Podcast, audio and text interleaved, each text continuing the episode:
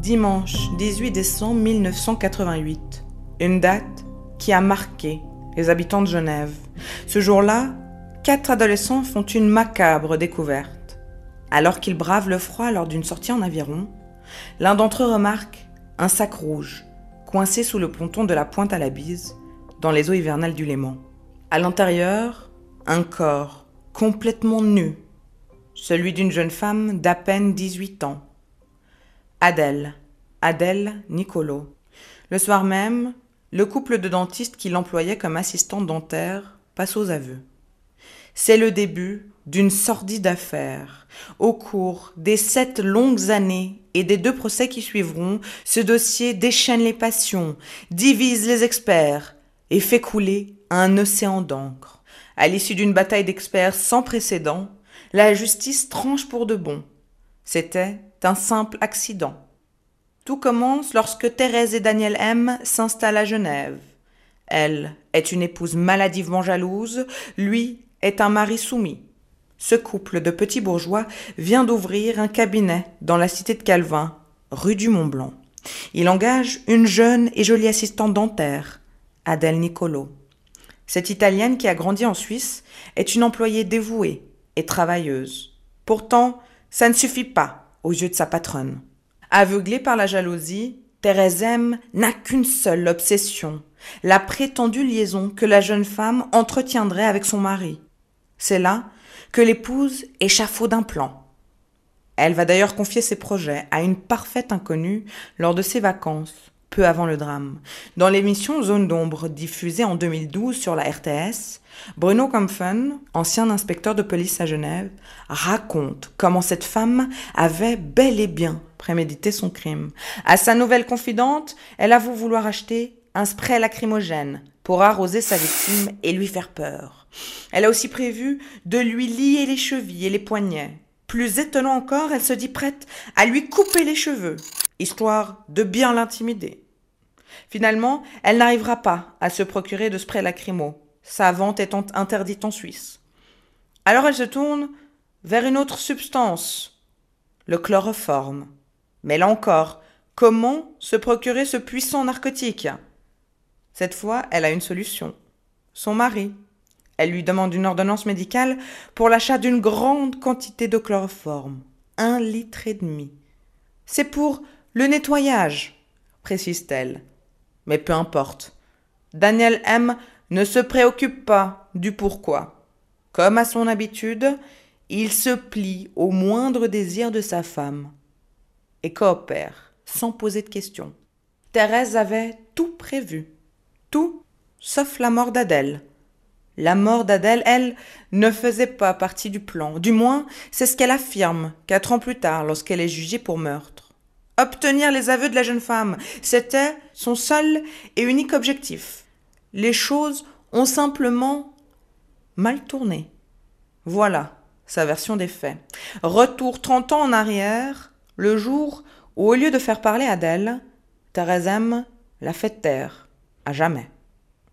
C'était le 17 décembre 1988, un samedi matin. D'ordinaire, le samedi, l'assistante dentaire ne travaille pas. Mais ce jour-là, sa patronne lui a demandé de venir, exceptionnellement. Elle doit rédiger des courriers administratifs. Docile, Adèle accepte et se rend au cabinet dès le matin. À son arrivée, Thérèse M se jette violemment sur elle et lui applique un tampon imbibé de chloroforme sur le visage. La jeune femme hurle, se débat et tente de lui échapper. Mais l'épouse du dentiste s'acharne, elle la rattrape, la tire par les cheveux, la frappe et maintient le mouchoir sur sa bouche durant plusieurs dizaines de secondes. Un geste fatal. Adèle ne se réveillera jamais. Selon les dires de la prévenue, au départ, croyant que sa victime est sous l'effet de l'anesthésiant, elle la ligote sur une chaise et la bâillonne. Mais soudain, elle a pris l'allure d'une morte, avoue l'accusé. C'est à ce moment-là que quelqu'un sonne à la porte. Alerté par tout le remue-ménage, un voisin inquiet est venu voir si tout va bien. Paniquée, Thérèse se fige, éteint la lumière et fait comme s'il n'y avait personne. Le voisin repart, mais dix minutes plus tard, il est de retour. Cette fois, La maîtresse des lieux se reprend en main et va à sa rencontre. Lorsqu'il lui demande si tout se passe bien, elle répond Maintenant, oui, tout va bien. Pour le procureur présent au second procès, Salvatore Aversano, la réponse de Thérèse M à son voisin est l'aveu même du meurtre. Devant la justice, l'accusé se pose en victime. Lors des deux procès qui suivront, elle plaidera l'homicide par négligence. Mais le procureur n'y croit pas une seule seconde, pas plus qu'il ne croit en l'état de panique dans lequel Thérèse assure avoir été lorsqu'elle a découvert que sa victime était morte. Là où elle évoque de l'affolement et de la panique, lui voit l'incroyable acharnement et le sang-froid d'une femme prête à tout. Preuve en est pour le magistrat la venue du voisin, une main tendue. Ce dernier aurait pu l'aider, porter secours à la victime. Au lieu de ça, la femme l'a ignoré, sans compter qu'elle a fait appel non pas à la police ou au secours, mais s'est tournée vers son mari, celui qui lui obéit aveuglément. Et puis il y a la suite des événements, si sordide, si sombre, si réfléchi, qu'il en devient difficile d'imaginer que tout ceci est le fruit d'un dérapage. Car vous ne le savez pas encore, mais l'histoire est loin d'être terminée. Une fois le voisin est conduit, l'épouse déshabille Adèle, lui enlève ses bijoux et couvre sa tête avec un sac poubelle. Elle introduit le corps nu dans un sac de marin et dissimule le tout derrière un bureau. Vers 14 heures, son mari arrive au cabinet pour soigner ses patients. Thérèse laisse passer deux heures avant de lui annoncer la nouvelle. Pour la deuxième fois dans cette affaire, Daniel M prête main forte à sa moitié sans poser de questions. En 1992, lorsqu'il se retrouve sur le banc des accusés, celui décrit comme le pantin de madame, à la fois subjugué par sa forte personnalité et prêt à tout pour elle, sanglotera. Je, je ne pouvais pas dénoncer ma femme. Je, je ne pouvais pas dire la vérité. Mais maître Alain Farina, qui représente la famille Nicolo, n'en a que faire de ses pleurs et de ses regrets. Pour lui, le dentiste a été lâche et indigne de sa fonction médicale pour se plier ainsi au bon vouloir de son épouse, malgré l'horreur de ce qu'elle lui demandait. Cacher le corps d'Adèle Tel a été d'emblée le plan du couple que je qualifie de pervers, de maudit, de diabolique. Une phrase accueillie par les applaudissements du public. Dans une salle d'audience ronde, ces mots entreront la vie du couple, qui dès lors sera perçu par l'opinion publique comme pervers, maudit, diabolique. Une fois le mari au courant de tout, les deux complices vont tout faire pour brouiller les pistes. Pour cela, le duo va pousser le vice encore plus loin. Vers 17h, Daniel M. appelle la mère d'Adèle et lui signale sa disparition. Il est inquiet. Elle, elle n'est pas revenue travailler après la pause déjeuner. Si vous avez des nouvelles, appelez-nous, va-t-il jusqu'à dire. Plus tard, dans la soirée, les époux vont au restaurant. Autour de 22 heures, ils placent le cadavre dans le coffre de leur voiture et prennent la route. Durant toute la nuit, le couple va sillonner la Suisse romande à la recherche du lieu idéal où se débarrasser du corps, sans succès. De retour à Genève, à l'aube, le dentiste repart, seul, et jette le corps dans le lac Léman. Enfin, il disperse les effets personnels de la jeune Italienne dans plusieurs poubelles d'autoroute et brûle ses papiers d'identité. Quelques heures plus tard, quatre adolescents découvrent le cadavre dans l'eau. Le soir même, dimanche 18 décembre, la police arrête les époux.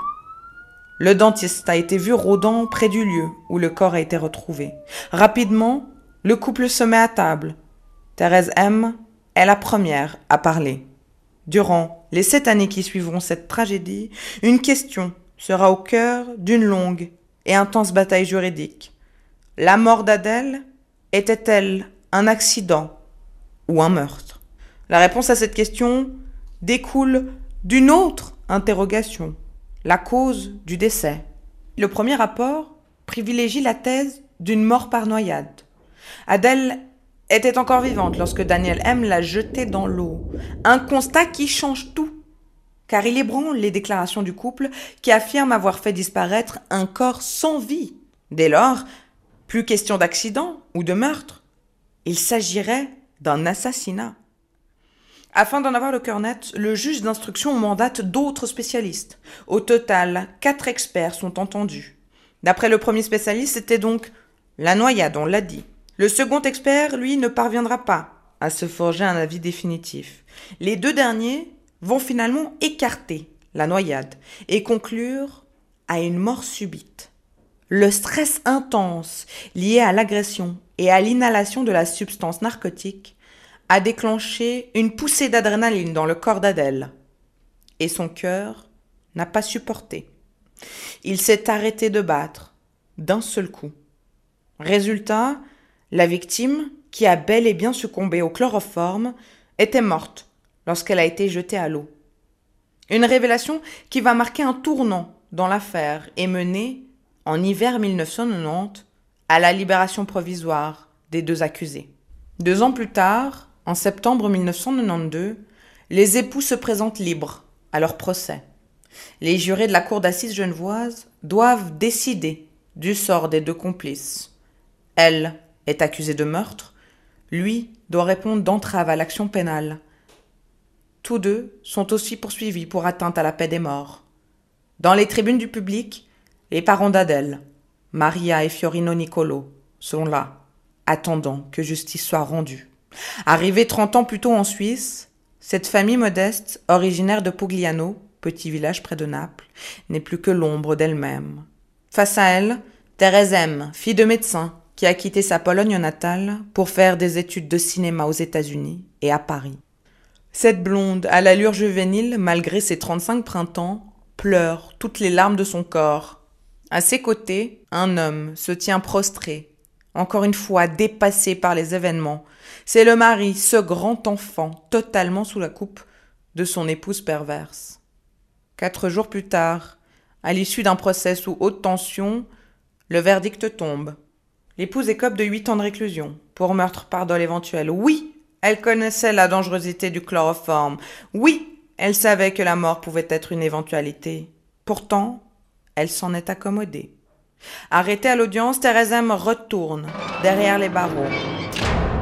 Le dentiste, lui, est condamné à deux ans de prison. Et comme il a déjà effectué 18 mois de préventive, c'est un homme libre. À l'annonce de ces peines, la déception est palpable dans la salle. Très vite, elle laisse place à un flot de haine. La colère éclate au sein du clan d'Adèle. Le père de la jeune Italienne, jusqu'alors silencieux, laisse exploser sa rage et hurle Justice de riche Justice d'argent alors que Daniel M. est assis sur le banc des accusés, un homme issu des tribunes du public se lève et lui crache à la figure. La police réussit à mettre les jurés et les accusés en sécurité et évacue la salle. Mais survoltée, la foule continue de manifester son incompréhension et sa fureur dans la cour du palais de justice. Les parents d'Adèle sont anéantis. Écœurés, ils quittent la Suisse et retournent s'installer en Italie, où leur fille repose désormais dans le caveau familial. L'histoire semble close, et pourtant, trois ans plus tard, en 1995, Thérèse M dépose un recours auprès du tribunal fédéral et est à nouveau jugée. La polonaise plaide encore l'homicide par négligence. Et cette fois, ça marche. Le nouveau jury adhère à sa version. Il la croit lorsqu'elle dit qu'elle ne connaissait pas la toxicité du chloroforme et par conséquent qu'elle ne pouvait pas prévoir le décès de la jeune fille. Conclusion la mort d'Adèle était un accident. Thérèse écope de trois ans de prison, soit un an de moins que ce qu'elle a déjà subi.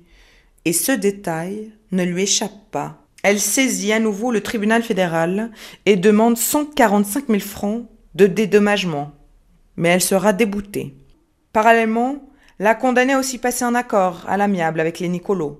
Elle leur a promis le versement de cent mille francs d'indemnisation. Mais la famille ne verra jamais la couleur de cet argent. En 2000, Horatio, le frère aîné d'Adèle, décide de relancer l'affaire pour obtenir cette somme. C'est peine perdue. Thérèse M est introuvable. C'est ainsi que se termine cette affaire avec un goût amer d'inachevé, de justice bafouée et de vie brisée.